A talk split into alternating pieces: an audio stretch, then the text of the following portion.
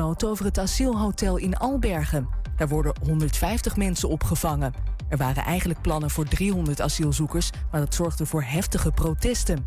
Onderhandelen en iets toegeven is beter dan dwang, zegt Van den Burg. Er is iemand opgepakt voor de twee aanslagen met explosieven op huizen in Den Bosch eind juli. Volgens Omroep Brabant was de eerste een vergisaanslag. De tweede was het huis van de vriendin van crimineel Klaas Otto. De verdachte is een Rotterdammer van 20. Hij werd gisteren aangehouden op een treinstation in Brussel. Angstige momenten voor vliegtuigpassagiers op Schiphol vanmorgen. Bij de start van de vlucht naar New York ontstond kortsluiting en daardoor stond de cabine vol rook. Het vliegtuig heeft de start afgebroken en de passagiers en de crew zijn met een vliegtuigtrap van boord gehaald. En dan nu het weer van Weer Online. Zon en wolken wisselen elkaar af en het blijft droog bij 23 tot 28 graden. Dit weekend blijft het warm, alleen morgen in het zuiden kans op een bui. En tot zover het ANP-nieuws. Thema beveiliging staat voor betrokkenheid, adequate optreden en betrouwbaarheid. Waar de concurrent stopt, gaat thema beveiliging net een stap verder. Thema Beveiliging levert alle vormen van beveiliging voor zowel de zakelijke als de particuliere markt. Thema Beveiliging, de beveiligingsorganisatie van het Oosten. Telefoon 053 4800 560 of stuur uw e-mail naar info@themabeveiliging.nl.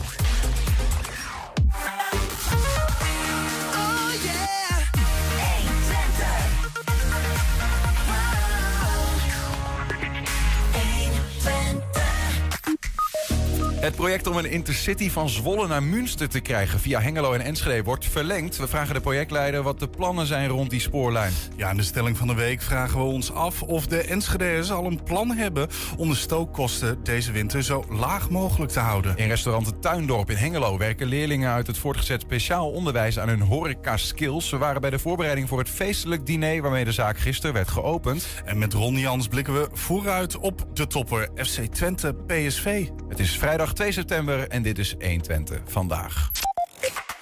120. 120 vandaag. Hij is geboren in Glanenbrug, was wethouder in Enschede... maar tegenwoordig is Patrick Welman als burgemeester van Oldenzaal... de beste ambassadeur die de stad zich kan wensen. Helemaal als het gaat om de rijke historie van de glimlach van Twente... zoals Oldenzaal liefkozend wordt genoemd. En bij die historie wordt binnenkort uitgebreid stilgestaan in de Boeskolstad. Maar we nemen hier vandaag alvast een voorproefje met hemzelf. Patrick Welman, welkom. Dankjewel. Uh, over precies twee weken is dat, hè? 17 september. Ja, Dan uh, gebeurt er iets bijzonders. Wordt groots uitgepakt in Oldenzaal onder de noemer het beleg van Oldenzaal. Correct. Wat gaat er gebeuren? Ja, er gaan heel veel dingen gebeuren. We hebben een aantal uh, groepen, zogenaamde reenactment acteurs, die uh, die tijd proberen uh, na te bootsen. Er zijn allerlei ehm, ambachtslieden aanwezig om bijvoorbeeld als smid of als wapenhandelaar uh, of uh, nou ja, noem maar allemaal maar op. Mm -hmm. uh, echt uit die tijd proberen we daar na te bootsen. Maar welke tijd? dus dan heb je het over 1572 tot zo'n rond 1648. Dus echt die periode van die 80-jarige oorlog. Ja, maar die, die, heeft een bijzondere rol gespeeld in de ja, geschiedenis. Ja, dat klopt. En ja. ik, moet, ik, moet, heel eerlijk zijn, dat wist ik niet. Ja. Uh, totdat uh, een tijdje geleden, uh, ik denk zo'n 2,5 jaar geleden, ineens wij een berichtje vanuit Haarlem ontvingen. Dat of wij mee wilden doen aan een samenwerkingsverband van een aantal gemeenten die in 1572 een bepaalde rol hebben vervuld. En toen pas begon het echt bij mij, maar ook bij ons in Oldenzaal te leven. Ja, ja. Dat, dat, is dat waar we het over hebben, de geboorte van Nederland? Ja, ja klopt. Dat is een soort van landelijke uh, ja, gedachte, ja. Uh, nagedachtenisdag of zo? Ja, dat klopt. Die is inmiddels geweest. Uh, en die was in Den Briel. Mm -hmm. Mocht ik ook bij zijn. Ontzettend leuk. met de koning. Want op 1 april verloor Alfa den Bril. Dat is dan het rijmpje wat we vroeger in ieder geval in mijn jeugd nog heel vaak gebruikten. Mm -hmm. 1 april den Bril. Ja. Toen hebben de watergeuzen eigenlijk tot hun eigen verrassing den Bril veroverd. En dat wordt gezien als een soort begin van die strijd om vrijheid van Nederland. Uh, in Nederland, precies. Ja. En daarmee de geboorte van Nederland. En dat is misschien wel even goed om te noemen. Hè? Die, die 80-jarige oorlog, waar dus dat beleg van Oldenzaal uh, soort van inpast. Uh, dat is eigenlijk een tijd waarin Nederland in de eerste instantie in handen was van de Spaanse bezetter. samen met België. En zich uiteindelijk heeft vrijgevochten tot het Koninkrijk der Nederlanden ja, zelfs? Ja, ja, dat is dan wat later. Maar je hebt later. gelijk. Ja. ja. en die namen Nederland, België, uh, die gebruikte men toen niet. Je had het dan eigenlijk meer over de zuidelijke Nederlanden. En eigenlijk waren het soort provincies, soort regio's, steden. Uh, die speelde een veel dominantere uh, en prominentere rol dan we nu eigenlijk gewend zijn. Mm -hmm. uh, maar daar, uiteindelijk is dat er wel uitgekomen. Ja, ja, dat klopt. En er waren er mensen in Nederland die zich dan de staatsen noemden. Ja. En die vonden dat ze uh, Nederland moesten worden. Losgevochten van ja. de Spaanse bezetter. Ja. En in Oldenzaal is dat best wel uh, stuivertje wisselen geweest, toch? Zeven, dat ene... keer, ja, zeven keer zijn wij in andere handen gekomen. Dat is best wel bijzonder. Er is geen stad in Nederland die zo vaak in andere handen is geraakt. Hoe kan dat? Ja, dat had toch te maken met als je Oldenzaal hebt, heb je Twente. En dat was het gezegde. En Oldenzaal was een vestingstad, net zoals Groenlo, Grolle. Uh, en was dus belangrijk om in handen te hebben. Want dat was aan de, in de periferie, net zoals nu. Uh, maar was ook wel een belangrijke uh, rol naar de Duitsers. Dus de Duitse landen. En vanaf 1618, toen ontstond de 30-jarige oorlog. ook weer met religie te maken in, uh, in het Duitse, dus in het Heilige Roomse Rijk, om het maar zo te zeggen. En daar speelde Oldenzaal in die verbinding wel een rol. Dus we waren echt wel een gewild object voor zowel de Spanjaarden als uh, later geheten de Staatsen, dus onder aanvoering van Willem van Oranje. Grootste stad van uh, deze regio ja. in die tijd. Ja.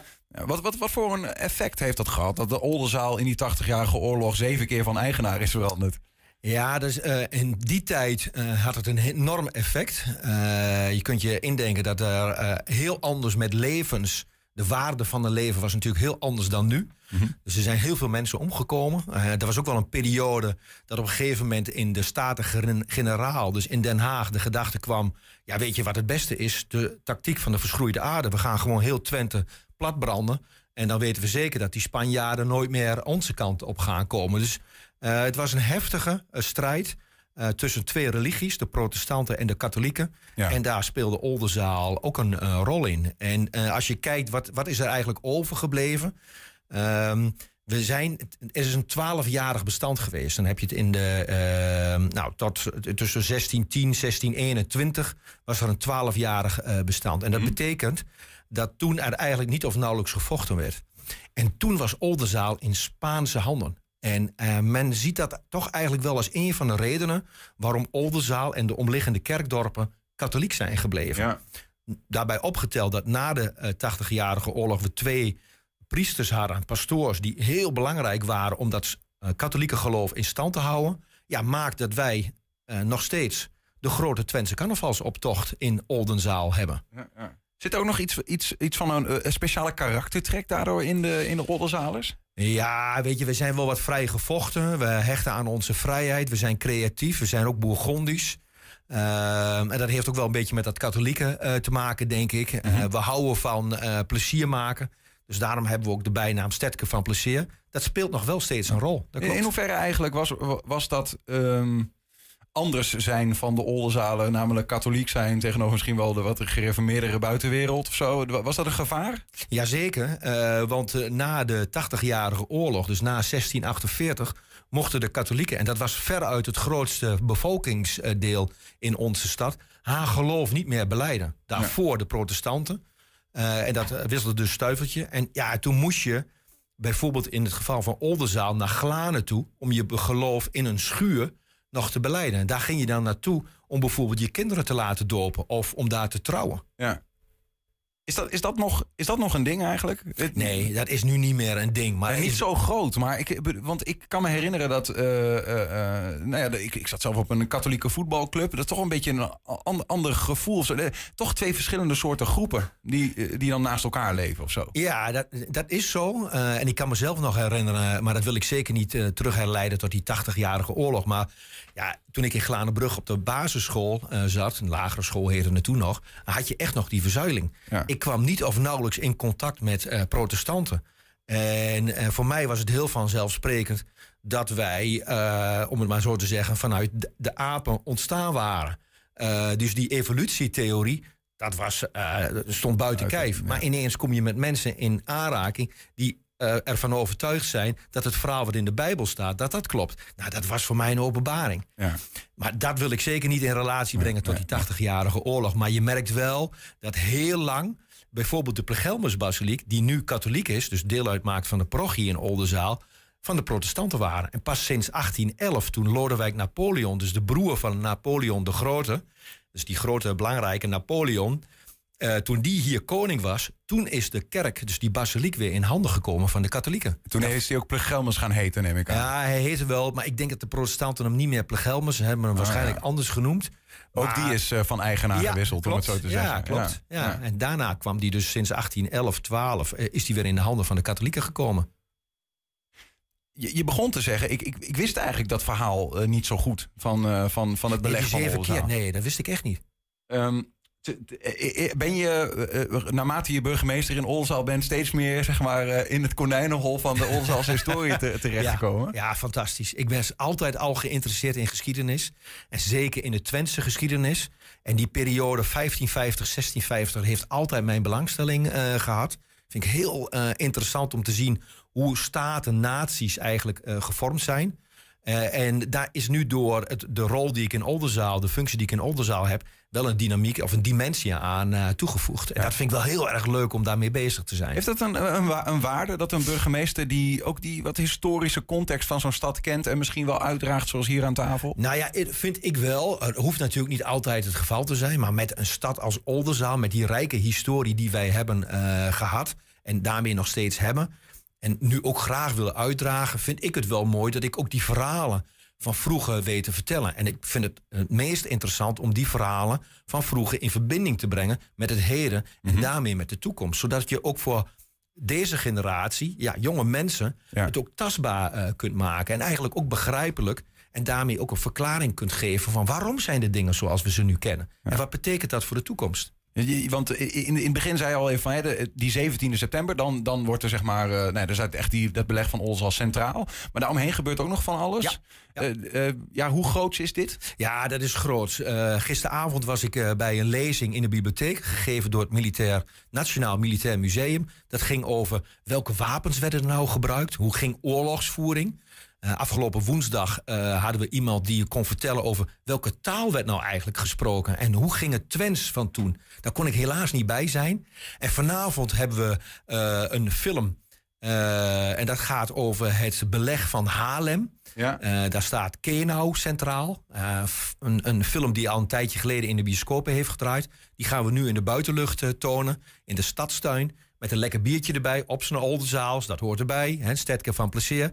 En de komende weken eh, vinden er allerlei eh, lezingen eh, plaats. We hebben in de stadhuishal een mooie groot doek opgehangen. Met daarop de kaart hoe Oldenzaal in 1572 belegerd werd. Eh, Dat was de eerste keer, eh, of ja, niet? Ja, ja, en in 1579. Dus kortom, ja, we hebben allerlei plekken, eh, maar ook momenten gepakt de, de komende weken om dat verhaal te vertellen. Is dit een terugkerend festijn? Moeten we afwachten. Ik, ik weet gewoon niet hoe de Oldenzalen, maar ook hoe er in Twente op zo'n verhaal, op zo'n moment, op zo'n evenement gereageerd gaat worden. We weten allemaal natuurlijk hè, het beleg van Grollen, of eigenlijk de slag om Grollen, ontzettend groot. Eh, het grootste reenactment eh, event van Europa. Hm. Nou, ik wil niet zeggen dat we daar naartoe moeten groeien, maar als we daar een klein beetje eh, wat kunnen mee profiteren, om dat ook in Oldenzaal te doen, zou ik wel heel erg leuk vinden. Klein ander haakje nog. Ja. Het is toch leuk nu je toch bent. Eh, wij, wij hadden hier, eh, nou ja, het is nu ook alweer volgens mij een jaar geleden. Maar eh, iemand die vertelde dat de, de, de, er een deel van de stadsmuur van Oldenzaal was teruggevonden. met, met een, schepje, weet ik veel. Ja, ja, Nou ja, ja. En, en nou begreep ik ook dat je wel voorstander bent om, om, om niet alleen dat verhaal met, met acteerwerk terug te brengen. Maar ook heel letterlijk misschien wel bepaalde delen van het oude Oldenzaal weer op te bouwen. Ja, kijk, die stadspoort, de, in dit geval de Deurningenpoort, we hadden er in die tijd drie. Eh, en de Deurningenpoort, die is opgegraven. We wisten wel waar die ongeveer lag. Maar ehm, vorig jaar, zo rond deze, nee, dat was in mei, vorig jaar mei, toen is dat echt weer een, eh, ja, eh, naar boven gehaald. Eh, en konden we dat nader bekijken. Nou, het onderzoek wordt binnenkort ook in zo'n lezingencyclus gepresenteerd. Ja, dat geeft wel meer inzicht. En dat is ook een mooie manier om te vertellen hoe ging dat nou? En eh, waarom is Oldenzaal ontstaan eh, en is het stratenpatroon zoals we dat nu kennen? En, eh, en ook, er wordt ook wel eens gevraagd: hoe kan het nou dat wij in Oldenzaal eigenlijk in, in dat deel van Twente carnaval vieren? Hoe komt dat nou eigenlijk? Dat heeft toch met dat katholieke ja. geloof te maken. Met die En- Spanjaarden. en met die, precies, met die Spanjaarden. En er zijn in Oldenzaal Davina als achternaam. En zo zijn er nog een paar namen. Die hebben toch te maken met die periode. En dat is zo leuk om daarover te vertellen. Ja, precies. Maar het, terugbrengen van die stadsmuur is puur ter herdenking. Niet om eh, Oldenzaal weer groot... Nee, nee, nee, nee, dat kan gewoon niet. Nee, de heerschappij nee. van Ja, Oldenzaal terug te brengen. Onder burgemeester Ja, nee, nee, nee, dat Stiekem. past, past niet. Eh, dat is ons ook niet gegeven. Toen waren we de hoofdstad van Twente, dat is nu Enschede. Nou, en Enschede doet het gewoon heel goed. Daar profiteren wij als Oldenzaal enorm van mee. Dus daar zijn we ook heel erg blij mee. Eh, maar wat wij graag willen is die rijke historie van Oldenzaal meer tonen en daar de verhalen over vertellen. Juist. Zodat mensen geïnteresseerd raken, ook naar ons toe komen, naar Oldenzaal, om te genieten van dat stedje van plezier. Wil je meer weten, ga even kijken op de website van gemeente Oldenzaal. Er staat alles op over de, dat eh, evenement, beleg van Oldenzaal. Zoek het even op. Yes. Patrick Welman, dankjewel dat je er was. En eh, heel veel plezier. Ook vooral die 17e als het, nou ja, het hoogtepunt daar is, die hele dag. Dank weer. Ja, in het restaurant eh, Tuindorp in Hengelo werken leerlingen uit eh, voortgezet speciaal onderwijs aan hun horeca-skills. Straks zie je de voorbereidingen voor het feestelijke diner gisteren, waarmee de zaak werd geopend. En je kunt ons ook vinden als podcast. We zijn te vinden op alle bekende platforms. Eh 120 vandaag, dan zie je de hele uitzendingen. Of 120 vandaag uitgelicht. Dat zijn de mooiste items van die dag. 120 vandaag. Ja, in de stelling van de week vragen we ons af of de Enschede'ers al een plan hebben om de stookkosten deze winter zo laag mogelijk te houden. We hebben een ongekend warme zomer. Maar augustus is voorbij en wie naar het verleden kijkt... kan één ding met zekerheid zeggen. De komende maanden wordt het alleen maar kouder. En dat terwijl de energieprijzen onverminderd hoog blijven. Dus wij vragen ons af of de Enschede'ers al een strategie hebben bedacht... om de energiekosten een beetje laag te houden. De stelling van deze week is... mijn verwarming blijft uit deze winter.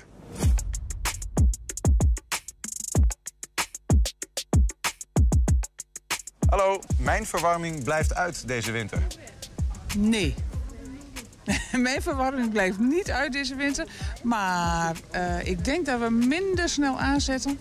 Oh, ehm, ik denk het.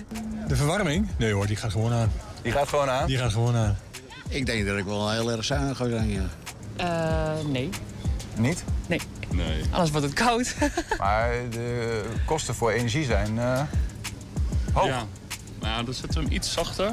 En dan gaan we onder het vliesdekentje. Het is een gezellige oplossing. Precies, inderdaad. Je maakt je geen zorgen. Jawel, maar ik woon toch ik woon bij mijn ouders, dus... Ja, ja, die betalen de rekening Ja. maar lekker. Ja, ja, ja, ja, ja. Ja, nu het zegt. Je hebt er nog niet echt over nagedacht. Nee, ik woon nog steeds bij mijn ouders. Het is een vraag dat ik aan mijn ouders zou stellen. Ja, ja, maar die ouders zeggen niet van... eh, Nee, we hebben vloerverwarming, dus die blijft automatisch aan. Oh ja? En we hebben een kat thuis, dus ik denk niet dat hij het fijn gaat vinden als de verwarming eh, uitstaat deze winter. Ik heb nog een contract dat volgend jaar, dus voor mij Valt het mee? valt het mee. Wanneer heeft u dat contract afgesloten? Zag u het aankomen? Nee, hij was voor vijf jaar Oké. en ik zit in het laatste jaar. Oh ja. Dus hij is tot volgend jaar augustus. Maar bent u al een beetje bezig met wat er dan daarna mogelijk komt? Op een manier nog maatregelen Ik kan nemen? nergens mee bezig zijn. Dat is niet te overzien. Nee. Dus je moet afwachten wat er gebeurt. En bent u, eh, maakt u zich ook zorgen dat dat dit jaar weer wat Ja, hoger wordt? Dat wordt weer hoger, ja. Is het nog betaalbaar? 100 euro per maand. Als je nagaat. Dat is wel een heel hoog bedrag, hoor. Ja, dat is het. Ja. Heeft u nog andere manieren waarop u probeert om een beetje energie te besparen? energie te besparen, liever. Ik ben zo blij dat ik in deze eeuw is geboren dat alles automatisch gaat. En nu moet ik dit gaan doen. Lastig. Nou, het moet. Ja. Willen of niet willen, het moet. Ja. Maar u ziet er nog hartstikke zomers uit wat dat betreft. Ja, maar het is zo. zo. Ah, het is goed om nu alvast een plan te hebben. Hè, Jawel, zomer. jawel, jawel. Maar nee, we hebben niet. We maken ons. En we kunnen het financieel ook nog doen. Dus wat willen we dan meer? Ik gooi denk eh, de ramen maar eh, goed dicht. En eh, aan de buitenkant, omdat het een beetje doortocht eh, door de kieren en andere dingen... denk ik dat ik maar een doek ervoor ga spannen. Zodat het kou een beetje wegblijft. Alles om eh, Ja. alle beetjes helpen. Alle beetjes helpen. Ik wens u een eh, zo warm mogelijke winter. Ja, jij ook. en een warme jas. ja, dank je. Hoe ga jij het doen deze winter, Niels? Ja, nou, ik, ja, ik ben wel een van de gelukkigen die in een huis woont... die blijkbaar zo goed geïsoleerd is... dat als ik de verwarming niet aandoe... dan wordt het bij mij, eh, nou ja, tot nu toe in ieder geval... eh fingers crossed, niet veel kouder dan 16 graden of zo. En dan red ik het wel met een extra truitje aan op zijn tijd. Dus ik heb eigenlijk mijn verwarming ook nooit Ja, aan. dus jouw tip is gewoon extra truitje aan indien... eh, in, de mijn huis, in mijn huis eh, kan dat. Eh, en, de, dus als, als dat kan, zou ik dat zeker doen. Ja, extra truitje, extra kleedje. Maar ja, voor de mensen die in een slechter geïsoleerd huis wonen... en die, zoals deze meneer die ik nu aan het einde sprak... bijvoorbeeld vanwege medicatie of wat dan ook... het nog iets warmer moet hebben... Ah, dat is gewoon een heel ingewikkeld verhaal, joh. Het project om een eh, intercity van Zwolle naar Münster te krijgen via Hengelo en Enschede wordt verlengd. Zometeen hoor je van projectleider Tjeu Semmekrot wat de plannen zijn rond die spoorlijn. 120. 120 vandaag. Ja, Twents vakcollege Het Wolde in Hengelo opende deze week zijn deuren in het nieuwe onderkomen aan de Badoemstraat. De school is onderdeel van Attendis en leidt leerlingen van het voortgezet speciaal onderwijs op voor specifieke branches, zoals ook de horeca. Ja, in de nieuwe school zit ook leerlingenrestaurant Tuindorp, dat gisteren werd geopend. De leerlingen waren al vroeg bezig met de voorbereidingen voor het feestelijke diner, later die dag. 120 was erbij en kreeg een rondleiding van directeur Sandy de Munk Mortier.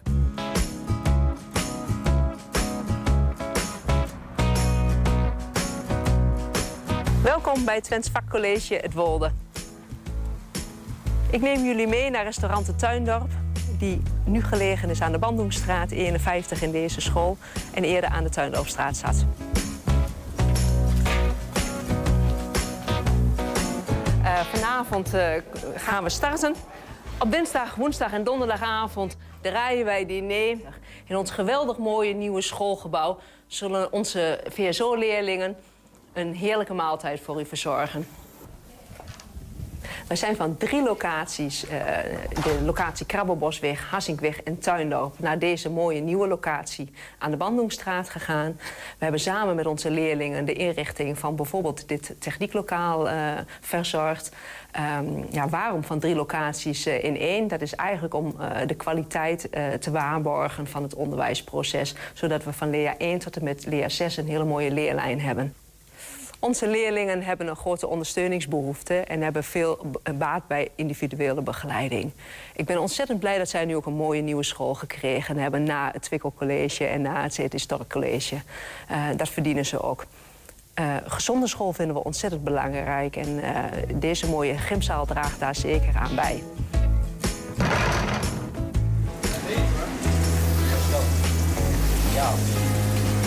Timo, hoeveel beslag heb jij nog, gezien de tijd? Ik denk dat je wel haast gaat flippen. Deze keuken eh, ja, begeleiden we eigenlijk en leiden we jongeren op om uiteindelijk richting eh, de arbeidsmarkt. En eh, nou, waar we nu mee zijn op dit moment is de les nou ja, zelfstandig koken. Dus ja, vanochtend zijn we al begonnen met de voorbereiding. Nou het maximale aantal leerlingen wat hier staat is vijf. Nou het vlees moet deels al voorbereid zijn. De, de desserts, hè, als ik een bavarois maak, een pudding, die kan ik vanavond niet zo kant en klaar en ik uit een pakje halen. Dus er wordt ochtends allemaal gemaakt. Dat doen wij eh, op, eh, nou ja, voor mij iets nieuws. Inductie. Eh, ik sta eh, 30 eh, jaar achter het gas van huis. Dus ik zeg ook nog steeds van zet de pan het gas van huis. Ja, deze week, dus allemaal nieuw. Maar ja, het, het is, nou ja goed, hoe vaak maak je dat skok zijn er mee dat je ergens mag staan in de keuken? Hagelsteen nieuw, alle materialen nieuw, in een nieuw gebouw. Nou, het is wel een, een feest om nou ja, in zo'n luxe en moderne nieuwe keuken te mogen koken. Ehm, ik wil met jullie even het menu gaan doornemen. Ehm voorgerecht. Kun je mij vertellen wat voorgerecht is? Wat er staat? Vitello tonato met gegrilde tonijn. Oké. Weet je wat het is? Nee. Nee? Echt niet. Nee. Wat zou dat kunnen zijn? Tonijn. Tonijn? Ja, tonijn. Tonijn, ja, klopt. Het is een soort van mayonaise met tonijn erin. Goed zo, perfect. We hebben hier een, eh, een restaurant in het Wolde, in het TVC Het Wolde. Eh, in het restaurant gaan wij de leerlingen proberen een vak te leren. Het vak bediening aan deze kant. En in de keuken eh, zijn ze voor de opleiding kok bezig. Eh, we hebben hier drie avonden in de week hebben wij gasten. Eh, deze kunnen reserveren. En eh, zo proberen wij de praktijk, de werkelijkheid na te bootsen. Zodat de leerlingen een goed beeld hebben van wat het vak inhoudt. En dan begin je met voorgerecht. Het dienblad met het voorgerecht. Dus kleine mes, kleine vork. Ja, goed zo. Ja. Als de tafels ingedekt worden, eh, zorgen altijd voor dat de gasten die tegenover elkaar zitten... in een rechte lijn tegenover elkaar zitten. Het mes ligt tegenover de vork en de vork ligt tegenover het mes. Vanaf daar gaan we weer uitbreiden met het voorgerecht aan linker en rechts en eventueel het nagerecht. En dat zijn de basisregels van het indekken van de tafel.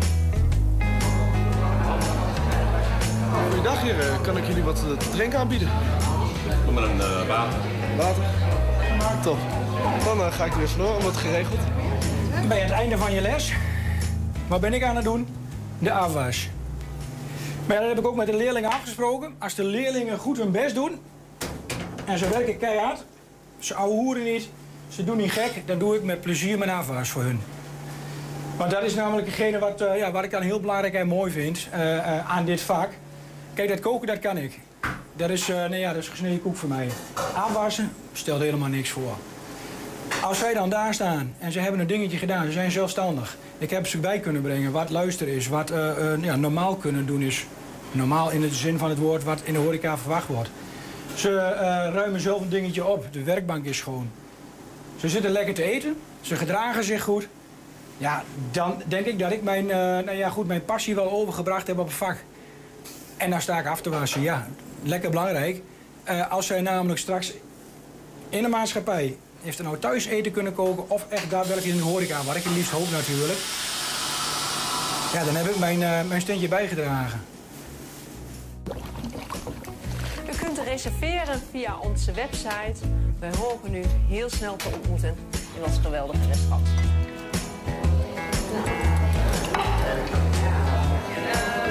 Kijkt u eens en eet smakelijk.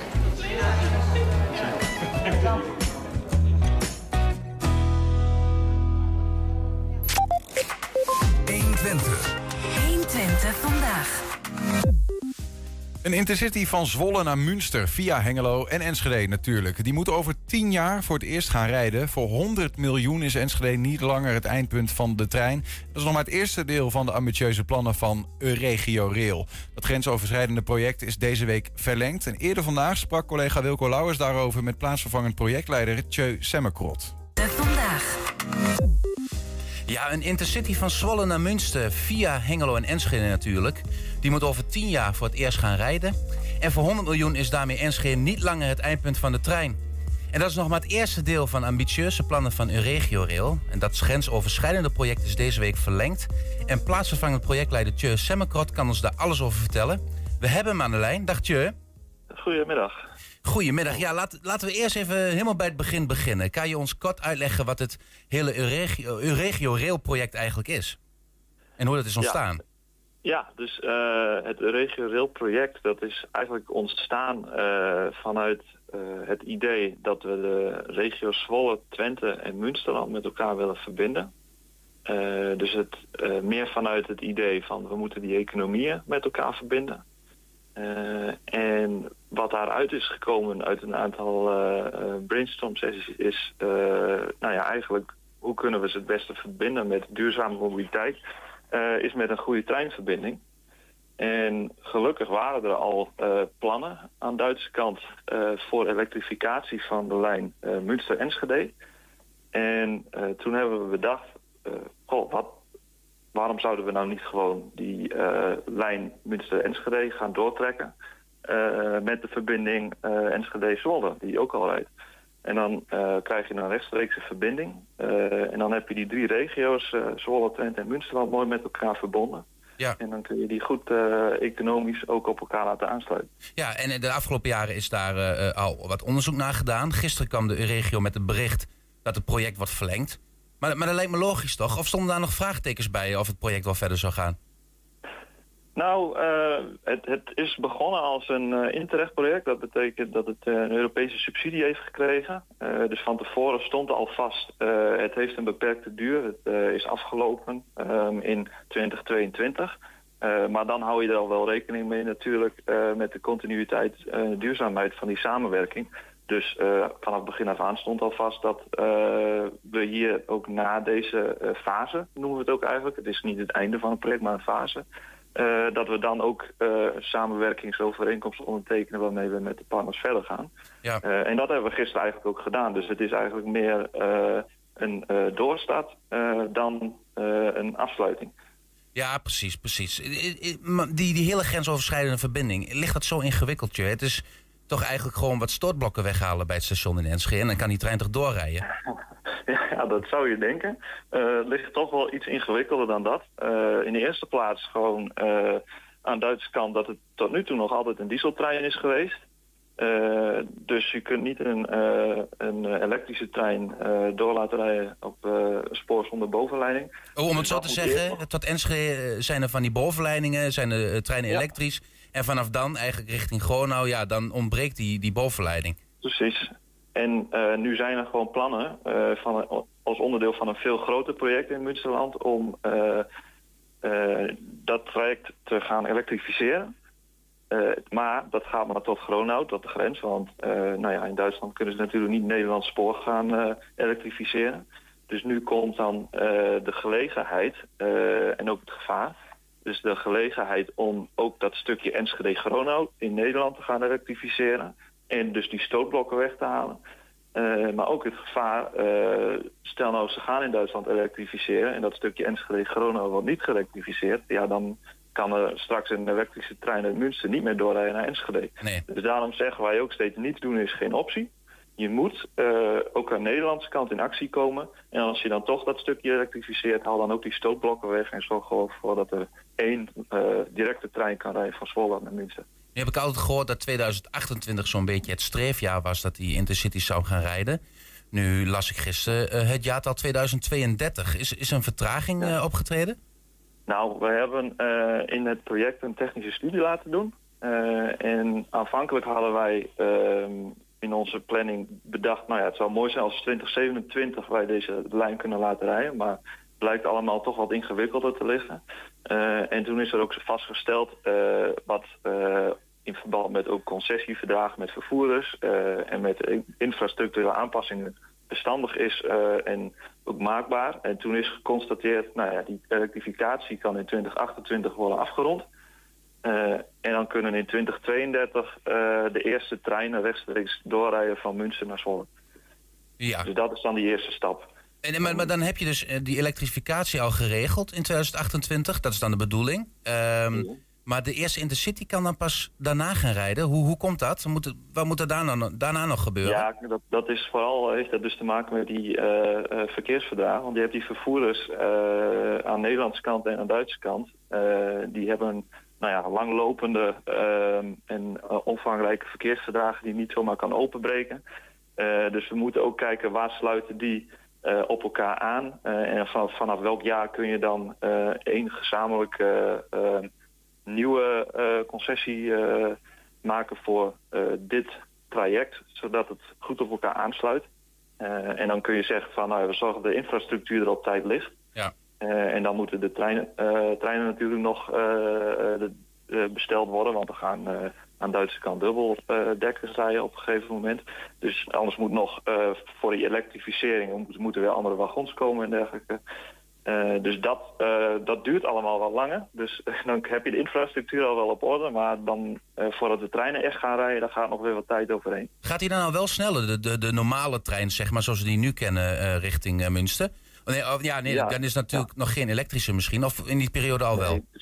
Nee, dus eh, op het moment dat we in 2032 een rechtstreekse trein krijgen, eh, dan is het echt eh, ook eigenlijk het doorverbinden van het eh, bestaande aanbod. Dus je hebt dan een, ja, het, het, heet dan een regionaalbaan. Eh, dat is eigenlijk een soort sprinter die ook echt op alle haltes stopt. Dan heb je wel een, rechtstreekse. Maar in 2040, dat is ook echt het doel wat wij als eindbeeld zien met dit Interreg-project dat er dan nog een trein bij komt. En dan wordt het een regionaal express. Dat zouden we in Nederland al haast een intercity noemen. Eh, in Duitsland is dat toch voor de wat langere afstanden. Maar dan krijg je ook echt een hoogwaardig product... waar je echt veel sneller mee eh, in Münster kunt komen. Eh, hoeveel sneller? Wat, wat betekent dat in 2040?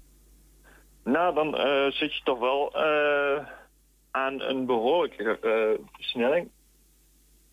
Moet ik even het eh, precieze getal eh, erbij zoeken.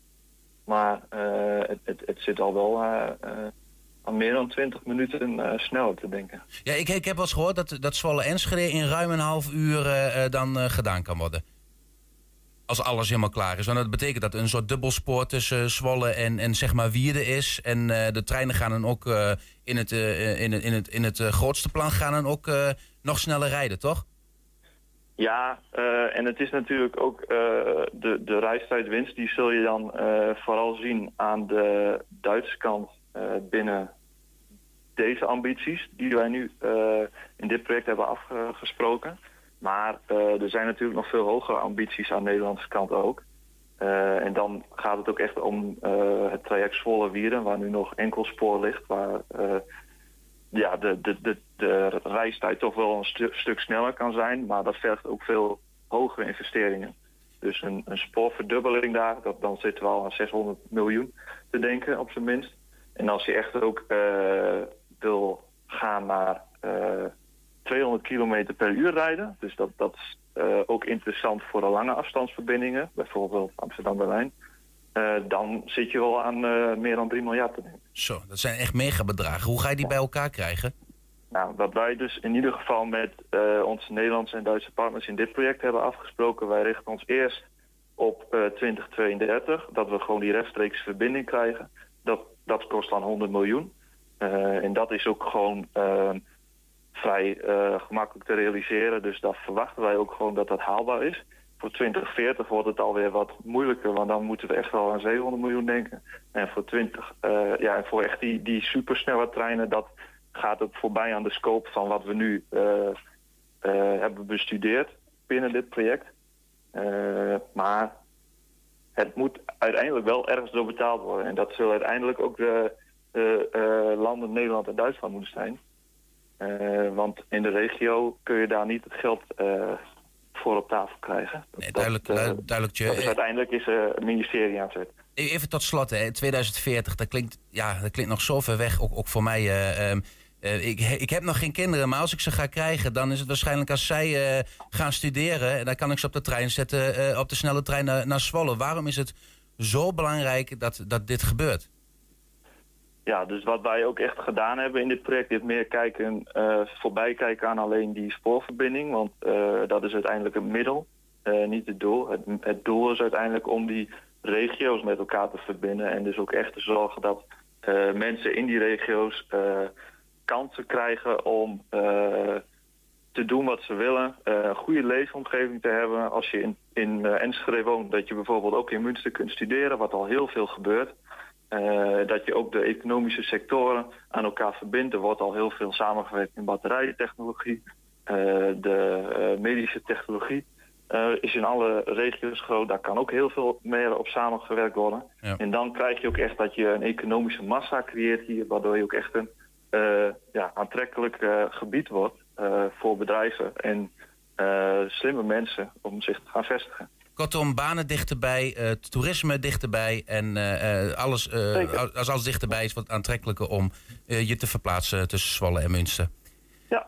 Tje, eh, bedankt voor, het, voor je toelichting. En we, we gaan het binnenkort merken. Wanneer zien we de eerste dingen gebeuren? Nou, als die, eh, die, die eerste elektrificatie Enschede-Gronau voor elkaar krijgt, eh, dat is denk ik wel de belangrijkste eerste stap. Dus dan eh, spreken we elkaar weer in 2028. Is afgesproken, gaan we doen. Ja, de Twentse gemeenten moesten hun contracten met de Russische gasleverancier stoppen. Dat besloot klimaatminister Jetten. Op de valreep is het nu gelukt om een contract bij een andere leverancier te vinden. Welke dat is en wat dat betekent voor de gasrekening van de gemeentes, dat hoor je zo. 120. 120. 120 vandaag. Ja, zaterdag komt FC Twente voor de derde keer deze week in actie. Na de teleurstellende nederlaag bij Volendam zondag herstelde de ploeg zich woensdag in eigen huis tegen Excelsior. Het werd 4 tegen 0 met een gewijzigde opstelling vanwege de vele blessures aan de Twentse kant. En zonder Virgil, Virgil Misijan, die buiten de selectie werd gelaten nadat hij zijn onvrede uitte over zijn reserverol. Afgelopen week zat Michiel natuurlijk niet bij de selectie. Toen zei hij, ik ga donderdag uh, weer met hem om tafel. Hoe is dat uh, gegaan? Heel snel. En uh, prima uitslag. zand erover en, en vooruit. Hij heeft donderdag meteen al met heel veel plezier en goed meegetraind, moet ik zeggen. En hij is er gelukkig weer bij. Ik kan me voorstellen dat je niet de buitenwereld de details gaat meedelen. zat er wel een mate van schuldbewustheid in hem? Ja, maar op het moment dat je dat uh, uitpraat... dan gaat het niet zo meer uh, om, om de schuld, maar van... Um, dit... Um, je mag best bij een trainer komen van waarom speel ik niet.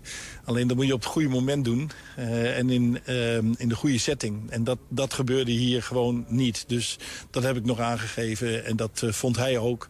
En dan is het ook gewoon weer mooi dat je, dat je kunt aansluiten.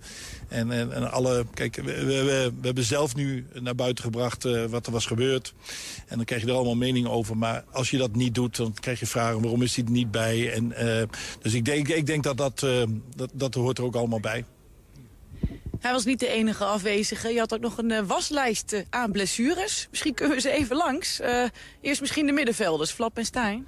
Ja, die zijn er allebei morgen niet bij. Ehm, dus, kijk, so, sommige blessures denk je van, hé, hey, hoe komt dat? Het, of je krijgt een contactblessure, of het, het, kan iets van overbelasting zijn. De lies van, van, van Sadilek bijvoorbeeld. Alleen die hersenschuddingen, ja, het, het, het komt wel eens voor. Maar ehm, twee in één wedstrijd ehm, en, en op één positie, de teampositie... Ja, dat is zo, zo balen. En, en uh, hoofdletsel is gewoon hartstikke gevaarlijk. En uh, ja, ze zijn er morgen allebei niet bij. En ik denk dat Flap volgende week wel weer aansluit. Ja, bij Semstein moet het echt nog wel beter. Want uh, ja, die van aardig ja, hersenschudding gehad. Of heeft hij.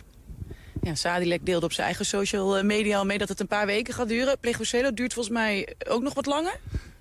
Um, ja, alleen zijn herstel gaat wel goed. Maar hij is nog niet bij de groepstrainingen. Dus dat, uh, dat is er nog niet binnen een week uh, bekeken. Dat, uh, dat zal nog wel twee, drie weken duren. En de Prupper? Ja, die is er weer bij. Oké. Okay. En verder geen nieuwe gevallen bijgekomen, hoop ik voor jou? Nee, nee, nee. Verder gelukkig uh, niks uit de groep. Uh, er zit wel wat vermoeidheid uh, met, met de vele wedstrijden. Dat zal bij een aantal spelers van PSV ook wel zo zijn die alles gespeeld hebben. Dus of dat morgen invloed heeft, dat, dat zullen we zien. In ieder geval was het antwoord op uh, Volendam vorig weekend was woensdag goed tegen Excelsior. wat waren voor jou de, de belangrijkste lichtpuntjes in die wedstrijd? Ja, het belangrijkste is gewoon 4-0, dat staat als een huis. Ehm, je schiet uit de startblokken ook een beetje geholpen in, in de eerste minuut al door, door ja, niet, niet goed opbouwen van, van Excelsior. Ehm, en, en ik denk dat we in die wedstrijd toch ook alweer uh, uh, mensen hebben wat kunnen sparen. Uh, Ricky van Wolfswinkel is vrij vroeg uh, uitgehaald uh, bijvoorbeeld. En dat je ook weer jongens weer minuten kunt geven. Want ja, voor, voor Wout Brama is dat een geweldige conditietraining geweest. En nou, Enes Salahedin die heeft ook minuten kunnen maken. En zo zijn er, dat, dat, dat zijn wel hele positieve dingen. Het resultaat, dat moest gewoon. je moest winnen duidelijke overwinning. En je hebt wat spelers kunnen sparen en andere jongens speeltijd kunnen geven. Ja, niet om nou die prestatie te niet te doen, maar inderdaad, jij noemde al bijvoorbeeld bij die 1-0, ja, gaat Excelsior uh, in de fout. Dat wordt natuurlijk tegen PSV wel een hele andere wedstrijd. Um, en met de jongens waarmee je het dan moet doen, kijk je eh, daar dan wel anders naar uit nu? Zo van, oei, ja, dat gaat wel een iets andere test worden. Nou, niet met oei. Okay. Maar uh, het PSV is gewoon... Uh, is gewoon een topclub in, uh, in Nederland in ieder geval. Uh, en dat is een veel zwaardere tegenstander. Maar oei, wij moeten toch uh, thuis... ook al missen we wat, wat spelers, moeten we gewoon zorgen dat we uitgaan van, van FC Twente. En niet van de moeilijkheid van de wedstrijd. Dat maakt het alleen maar uitdagender en mooier. Um, maar bijvoorbeeld Ricky op een andere positie, Schöle in de basis, dat is wel bevallen? eh, ik vind dat Schöle een hele nuttige eh, wedstrijd heeft gespeeld. Ehm, Ricky is natuurlijk na 55 minuten eruit gehaald. En eh, ehm, ja, dat, dat is wel iets wat ook zou kunnen. Alleen als eh, Ricky eh, als nummer 10 wat dieper moet verdedigen... Ja, dan, dan is het voor hem denk ik wel wat, eh, wat lastiger. Alleen tegen Excelsior eh, kan dat. En eh, te- tegen PSV moet dat ook kunnen. Maar misschien moet je dan elders in, in, in de opstelling... Wat, wat meer defensieve zekerheid inbouwen. Maar we zijn morgen in ieder geval niet van plan om het alleen maar dicht te metselen. Maar ook PSV pijn te doen. Nu bracht jij Brama iets later in. Ik meen ergens te zien dat het even de vraag is of hij 90 minuten aan kan. Nou, 90 minuten gaat hij nog niet halen. Nee, je gaat niet van, eh, ik noem maar, van 45 naar, eh, naar 90. En, ehm, dus, dus dat niet. Maar het wordt wel steeds meer. En eh, steeds meer trainingen. Dus de basis wordt steeds beter. En dat is wel mooi, want nou, we hadden wel eens wat, wat mindere periodes qua ja, blessures gekend. Ja, Cleonice, die eh, vanaf het begin mocht beginnen, die, eh, nou, die betaalde dat direct uit. Dat is natuurlijk mooi voor zo'n jongen. Hoe was jij verder eh, te spreken over zijn spel? Ja, ik vind dat hij met name in het begin van de wedstrijd heel actief en gevaarlijk was. Ik vind het ook wel mooi dat we, wij vinden dat hij met het druk zetten nog dingen moet verbeteren. Maar nu stond hij op de goede positie, nam de bal meteen goed mee in de omschakeling en, en, en scoort zijn eerste goal in de Eredivisie. Ja, dat is gewoon hartstikke goed. Je ziet wel dat hij... eh, ja, hij, hij schoot toch nog wel vrij vroeg al eh, richting vermoeidheid. En ja, dat, dat is eh, iets waar eh, nog veel winst is te boeken. Ik weet niet, soms laat je iets los. Meestal, ik weet, ik ga niet eh, proberen een hele baas eruit te krijgen. Maar eh, betekent dat weer een basisplek voor hem morgen? Of hou je dat even binnen de kamers? Jij weet al wat er volgt, hè? Eh, morgen op het wedstrijdformulier. Eh, we zullen het, eh, dan zul je het zien. Misschien nog heel even dan kort. eh, natuurlijk zijn mooie doelpunten ook eh, voor Tjerny. Die hadden wij net ook even voor de camera. Ehm, merk je dat hem dat wat doet? Eh, ja, je, je hoopt dat dat, dat, dat dat gewoon weer hem zoveel vertrouwen geeft. Want hij is, een, hij is gewoon een prachtige speler. En ehm, of het dat wat doet, dat moet je eigenlijk ehm, ja, zien weer in de volgende wedstrijd. En, en morgen is er één. Ja, dan toch even over PSV. Eh. het scoren gaat zo goed af. Als je kijkt, die wedstrijd, het loopt steeds op. Van 4 naar 5 naar 6 naar 7. Dan mogen natuurlijk geen 8 worden morgen. Wat eh, is verder hun grote kracht? Ze hebben natuurlijk eh, twee hele grote uitslagen achter elkaar neergezet. Maar ik heb ook gezien dat ze tegen betere tegenstanders... ehm, tegen Monaco, Monaco was eigenlijk veel beter, voetballend. Alleen niet qua resultaat. Ehm, tegen Glasgow Rangers hebben ze het ook eh, best eh, eh, moeilijk gehad. En met name uit die wedstrijd, ja, daar, zie ik ook kansen voor ons liggen. Dus ik ga er echt niet van- vanuit dat PSV ja, de een na de ander bij ons erin schiet. Tegen Excelsior nam Václav Czerny twee doelpunten voor zijn rekening. Een mooie opsteken voor de aanvaller. Hij heeft het niveau van voor- zijn zware kruisbandblessure namelijk nog niet constant kunnen laten zien. Hij krijgt daardoor te maken met allerlei verklaringen dat het wel iets mentaals moet zijn. Twee eh, mooie doelpunten afgelopen weken tegen Excelsior. In hoeverre werkt zoiets bevrijdend? Ehm, nou, vooral voor het team, denk ik. Eh, drie punten gepakt na, na afgelopen weekend. Dus eh, ehm, dat is denk ik het allerbelangrijkste. Welke vond je zelf mooier? Tweede. Waarom? Ja, het is meer een eh, actiegoal. Ehm, maar ja, nogmaals, ik ben, ik ben sowieso blij met allebei. Ja, ik, ik vroeg een beetje bevrijdend. Eh zul je waarschijnlijk een beetje kunnen raden welke kant ik op ga. Want het, het lijkt wel alsof er allemaal amateur-psychologen opstaan in de regio... die dan denken van ja, het lijkt wel iets mentaals bij hem aan de hand te zijn. Maar toen dacht ik, laat het aan de man zelf vragen. Eh, in hoeverre is daar eigenlijk sprake van? Eh, nul. Het is gewoon... eh, ik heb een topvoorbereiding gehad. ehm, voor de voorbereiding eh, een top twee weken bij, bij Tsjechië gehad. Ehm, ik kwam hartstikke goed terug. En nou, op een gegeven moment gebeurden de dingen die er gebeurden. En dat zit eigenlijk. Dus is niks, niks bijzonders. Je moet de klappen kunnen verwerken. En daar daar ben ik hartstikke goed mee bezig. Je zegt de dingen gebeurden die er gebeurden. Bedoel je dan echt iets specifieks? Ja, maar dat, dat, er gebeurden gewoon dingen en, eh, en eh, ja, daar moet je mee om kunnen gaan. Je zegt het op een manier zo van je wil daar niet eh, verder diep op ingaan. Helemaal niet. Het is ook al lang voorbij. en nu is het kwestie om, om door te pakken. Ik weet nog dat we elkaar spraken na de eerste oefenwedstrijd tegen Bomboys. En toen hadden we het ook even over vorig seizoen gehad. En dat je toen aan het einde weer er weer in stond. En dat jij ook zei van ja, misschien moet je soms ook een beetje geduld hebben. En daar kan ik misschien nog wel, wel ook wat van leren. Ehm, in hoeverre werd dat nu weer van je gevraagd in het begin van dit seizoen? Dat, dat geduld hebben? Weer, Ja? zeker. Zeker. Nee, dat, dat, dat, dat weet je nog goed. En eh, eh, daar hadden we het uiteraard over. En eh, ja, jij wordt gewoon getest. En eh, ehm, zo is het eenmaal in het voetbal. Merk je wel dan, als je daar dus opnieuw mee wordt geconfronteerd... dat je daar dan eh, weer stappen in hebt gemaakt ten opzichte van een keer daarvoor? Ook, zeker, zeker. Ehm, uiteindelijk gaat het om jezelf. En eh, ik denk als je het, het beste uit jezelf haalt en eh, het laat zien... Dan, dan komt het altijd vanzelf wel goed. Dus het begint en het eindigt altijd bij jezelf. En wat er eromheen gebeurt zijn eigenlijk bijzaken. Maar ik ben zeker voorstander van dat het bij jezelf eh, begint en eindigt. Hoe, eh, als je bijvoorbeeld nu vandaag kijkt in aanloop naar PSV, hoe voel je je dan? En heeft dan misschien die wedstrijd van afgelopen week, want ik zei net bevrijden, maar helpt dat wel in aanloop naar een volgende, dat je er weer twee in hebt liggen? Ja, tuurlijk. We zijn, we zijn sporters, we zijn voetballers. Eh, als je, ehm, nou, als je, als je zo'n wedstrijd, maar ook als ploeg zijn, zo'n wedstrijd hebt neergelegd... je kan wel zeggen eh, wat je wilt over het spel zelf... maar je herpakt je wel na een eh, matige weekend. Dat is mijn punt. Eh, dan, dan zit je er gewoon wat lekkerder in. En zo moeten we morgen ook ingaan in die wedstrijd. Ja, dan heb je het ook echt heel erg geval over het team, hè? die wedstrijd van vorige week. En dan het antwoord tegen Excelsior, maar echt voor jou persoonlijk? Ook, ja. Twee goals eh, in 30 minuten. Het voelt, het voelt fijn, het geeft je wat. Maar ehm, vooral rustig blijven en, eh, en eh, morgen, morgen weer mijn ding doen. Heb je nog een tip voor de redactie? Mail dat dan naar info.120.nl 120. 120 vandaag. Alle gemeenten in Nederland die hun aardgas geleverd krijgen via het Russische Gazprom... moeten voor 10 oktober van dat contract af. Dat eist klimaatminister Rob Jetten. In Twente hebben alle gemeenten zo'n Gazprom-contract. Dus waren het hectische maanden op zoek naar een nieuwe leverancier. Maar die is gevonden. Collega Wilco Lauwers die komt net terug van een eh, persconferentie daarover.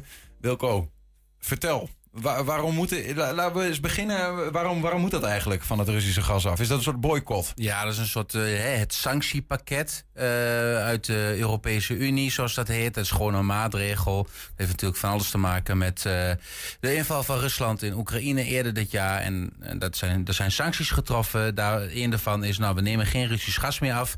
Want Gazprom, dat is een Russisch staatsbedrijf. Daar zijn, hebben heel veel gemeenten, 120 in Nederland, contracten meegesloten voor het leveren van ja, toch wel redelijk eh, goedkoop gas. Voor, om, om, de, om de overheidsgebouwen, hè, om de gemeentelijke gebouwen eh, te, te verwarmen. En daarvan is gezegd eh, door Rob Jette, de klimaatminister... ja, jullie moeten voor 10, eh, eh, ehm, 10 oktober daar allemaal eh, vanaf. En dat is dan een sanctie naar Rusland. Je kunt je afvragen in hoeverre raakt het Rusland... want die verkoopt het gas wel aan China of India... en nou ja, via een omweg komt het misschien toch nog wel weer eh, in onze leidingen Ze terecht. fakkelen het zelfs af hè, de laatste tijd, horen we. Ja, dat doen ze Eh, zelf ja. inderdaad. Dus de vraag is inderdaad uiteindelijk hoeveel Russisch gas er nog in onze leiding zit. Als dat zo doorgaat, als ze het afkoppelen. Af, eh, koppelen. maar ja, eh, ehm, tot nu toe ja, is het een sanctie voor Rusland die het wel ergens anders aan verkoopt. Of is het een sanctie voor de gemeente? En dan gaan we eh, zo eh, eh, over verder. Nou ja, wat, ik bedoel, eh, je zegt al, dat is een goedkoop gascontract. Eh, dus dit is ongetwijfeld ook een financieel offer wat hier de gemeente moeten brengen. Nou ja, goed, inderdaad. Kijk, we hadden natuurlijk eerder in het programma al... Hè, je bent de straat op gegaan eh, om mensen te vragen... Wat, hoe zit dat met jullie? eh, bent u al voorbereid op de hogere energiekosten? Dat geldt natuurlijk ook voor de gemeente.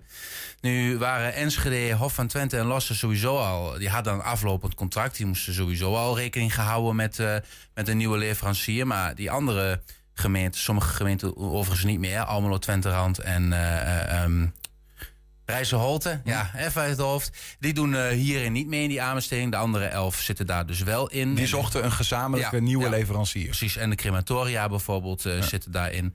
Nou ja, je moet je, moet je voorstellen dat die, dat die kosten eh, dus ook voor die gemeente omhoog gaan. En zelfs, nou ja, nagevraagd zojuist, Jamie van Essen, de wethouder van Lossen, eh, in het persgesprek, die, die heeft het hele proces begeleid. Die zegt dat ze rekening houden zonder bedragen bij te noemen, maar met een viervoudiging van ehm, de, de, de, de kosten voor het gas. Jongen, maar eh, hoe, hoe zit dat eigenlijk? Ik bedoel, als, als huishouden, dan ga je naar gaslicht.com en dan kijk je, weet je wel, welke is het goedkoopst. Ja. Ik zit zelf bij Green Choice. Nou ja, Dat, dat schijnt ook niet helemaal meer te werken, hè? dat gaslicht.com volgens mij niet. Die, die sites, eh, het, het schijnt nu zelfs als eh, individueel iemand al wel eh, moeilijk te zijn om gewoon een fatsoenlijk contract ergens af te Ja, sluiten. ja. Eh, maar voor de gemeente is het natuurlijk nog lastiger, want alles moet aanbesteed worden. Dit zijn grootverbruikers. Hè? Het gaat in heel Twente in 2019, dat is inmiddels iets minder, maar dat zijn de laatste cijfers die ik heb, om 15 miljoen kuub gas. Nou, dat is er nogal wat. En dat moet dus ook maar een partij zien te leveren. En daarmee, zeker omdat Gazprom is uitgesloten, Ja. zijn er nog maar vier leveranciers in Nederland actief. Ehm, die zijn dus spekkoop, hè? Die, kunnen wat, die kunnen wat vragen. dus die op die eerste aanbesteding... een soort monopoliepositie, om het zo te zeggen. Nou ja, het is natuurlijk niet, eh, niet ruim keus. Hè? Dus dan mag je, wat, wat, mag je wat vragen. Zeker als je zoveel gas moet gaan leveren. En, en dan moet je nagaan, er zijn 120 gemeenten in Nederland. Dus er is een aanbesteding geweest voor een paar maanden geleden. Daar kwam geen geschikte bieding op. ehm, van die vier die nog wel beschikbaar zijn. Mhm. Dus wat heeft, de, eh, wat heeft Twente toen moeten doen? Die hebben één op één gesprekken moeten voeren met aanbieders. Ja, dan ga je echt wel. Ja, dan, we, bedoel, we zijn er niet bij bij die gesprekken. Maar je kunt ervan uitgaan, als je één op één gesprekken gaat voeren, dat die onderhandelingspositie, die gemeenten moeten er vanaf. Op, op lasten van, nou ja, er kan een ene uitstel. die staan met de rug tegen de muur eigenlijk. Ja, nou ja, deze week heeft, heeft zelfs Rob eh, eh, ehm, is wat commotie geweest. Alsof je Rob zou dreigen dat zelfs wethouders in de gevangenis kunnen komen. Hè? Of als ze niet gewoon overgaan op een nieuw, eh, nieuw gascontract. Ligt iets genuanceerder hoor. Ehm, NOS of Nieuwsuur heeft bij, bij de Economische Zaken en Klimaat gevraagd van klopt dat? En hij heeft eh, namens Rob is erop geantwoord. Nou ja, in principe is het in theorie, juridisch gezien mogelijk. Ze als- moeten over op een andere en leverancier. dan kan, een, een, Ja. kan het OM, zelfs een wethouder inderdaad aanklagen. Die is hoofdelijk verantwoordelijk en zelfs in de gevangenis eh, komen. Dat is echt, echt waar. Dus daar zit enorme druk op. Maar goed, ik hoor jou zeggen, in Nederland zijn er in principe vier eh, energieleveranciers die überhaupt die grote mate van, van energie kunnen leveren. Ehm, daar zijn de Twentse gemeenten dus mee, hè, die elf, mee in gesprek gegaan. 1, 2, 3, 4. Ja. Wie is het geworden? Vattenval. Het voormalige Nuon. Ja. Ja, die had, eh, nou ja, de beste papieren. eh, die heeft een bod gedaan. Ja. Ja, die had wel interesse. En, betekent dat dat ze nu ook weten, inderdaad, die rekening wordt vier keer zo hoog? Ja, en sterker nog, voor Enschede, Hof van Twente en Lossen wordt die nog meer dan vier keer zo hoog. Want die hebben besloten, eh, al een hele tijd geleden, dat is niet iets van de laatste maanden, maar daar hebben ze daarvoor al besloten, omdat hun contract al afliep. We willen groen gas van Twents. En je kunt je voorstellen, het is net als met elektriciteit. Je kunt wel zeggen, ik, eh, ik neem mijn eh, elektriciteit van Enexis af en het is groene stroom. Maar wat jij daar, eh, waar jij de televisie mee aandoet, zeg maar, wat door die leidingen gaat, of door die kabels. dat is grijs. ja, ja, of misschien, ja, dat weet je allemaal niet. Hè? Dus waar, waar het vandaan komt. Dus zoals met gas natuurlijk ook. Ehm, je koopt als het ware een soort opslag op dat gas. En, en Twent zorgt ervoor dat dat groen gas wordt geproduceerd en in die, in, de- in die cyclus komt. Ja. Dat die in die leidingen gaat. Ja, maar je dat betaalt dus wel extra. Nou, dat groen gas is duurder dan het, dan het eh, eh, normale gas, zeg maar. Hè? Dus ko- kortom, eh, de, eh, bijvoorbeeld even gemeente Enschede gaat dus meer dan vier keer zoveel voor zijn energie betalen. Meer dan vier keer zoveel. En ik- Vanaf oktober. Ja, en ik kan een klein gokje maken, want ik heb heel snel het even. eh, want Enschede had eh, eerder dit jaar al een soort verwachting eh, uitgesproken. Dat het gas met eh tenminste 250% stijgt en Elektra 115%. Die zitten even bij elkaar in. Dus even globaal. Ze houden hielden rekening met een stijging van 500.000 euro. Maar dat is gebaseerd op 250% gas. We het even houden op 400%. Ehm, dan wordt het zo'n 8 ton extra volgend jaar. Eh, wat de gemeente moet gaan betalen voor het gas bij even eh, veel gasverbruik. Ja, ja. Is dat, eh, ja, jij hebt daar meer inzicht in. Hoe, is, is dat veel? Acht ton? Wat, wat, wat, is dat acht ton die de gemeente bijvoorbeeld ook voor eh, het aquadroom had kunnen eh, Bijvoorbeeld, hebben, hè, of- hè, je kunt daar heel veel dingen voor invullen. Maar het is wel acht ton bovenop de, op de begroting. Hè, dus daar moet nog iets voor worden gevonden. En het is nog onzeker of er een compensatie komt vanuit, vanuit het Rijk hiervoor. Want dat lijkt er niet te komen. Ja. Die lobby is er wel en die vraag is er, maar eh, nee, nee. We moesten over, maar eh, extra centen, dat niet per se. Dus het is, eh, ja, dat is nogal een offer van die Twentse gemeente voor, nou ja, uiteindelijk om, om Rus- Rusland in deze, zeg maar, een sanctie op te leggen. Ja, en de vraag is dus, is die sanctie voor Rusland die het gas wel kwijtraakt... of is de sanctie voor de gemeente zelf die dus veel meer moeten betalen? En, ehm, en dat heb ik ook gevraagd, maar waar komt dit gas van Vattenfall dan eh, vandaan? Want eh, hè, is dat dan puur eh, Noors gas, om maar wat te noemen? Hè? Dat, dat- nee, dat, dat, dat, dat weet je niet. Hè? En dat, dat kan heel goed in de huidige situatie een mix gas zijn. Dus het kan best zijn dat je gewoon, dat er vanuit die richting alsnog deels Russisch gas eh, ehm, hier naartoe gaat.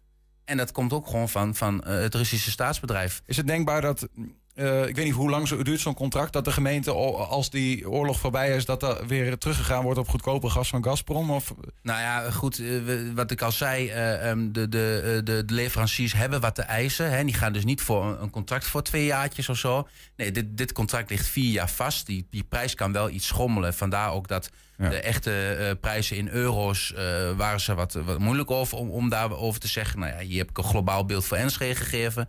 Maar eh, ehm, vier jaar ligt dat vast eh, voor een grote deel van die prijs. En ehm, daarna is er nog een optie voor drie jaar. Maar de bedoeling is dat daarna wel alle gemeenten in Twente, of ja, die, die hier ook in, in zitten in deze aanbesteding, wel richting ook het groen gas gaan van Twente. En misschien zijn de gasprijzen dan wel lager en kun je een nieuw contract afsluiten. Maar voor vier jaar in ieder geval. Dankjewel voor je uitleg. En eh, nou ja, acht ton aan eh, gas vanaf... Ongeveer. Ik ja. pin me er niet op vast. Maar Ja. Nou ja, het is veel geld. Meer dan dat ik betaal iedere maand in ieder geval. Per jaar is dit, hè? 8 ton. Dat is 8 ton per jaar. Toch nog veel. Tot zover. 120 vandaag voor vandaag. Eh, Zometeen om 8 en 10 uur zie je ons op eh, televisie. Mocht je dat willen terugzien, kan ook via 120.nl trouwens. En straks hier op deze zender Jean Rouleau, vriend met Vrijdag is voor je vrienden. Hij zit tegenover me. Veel plezier met hem. Doei. 120. Weet wat er speelt in Twente.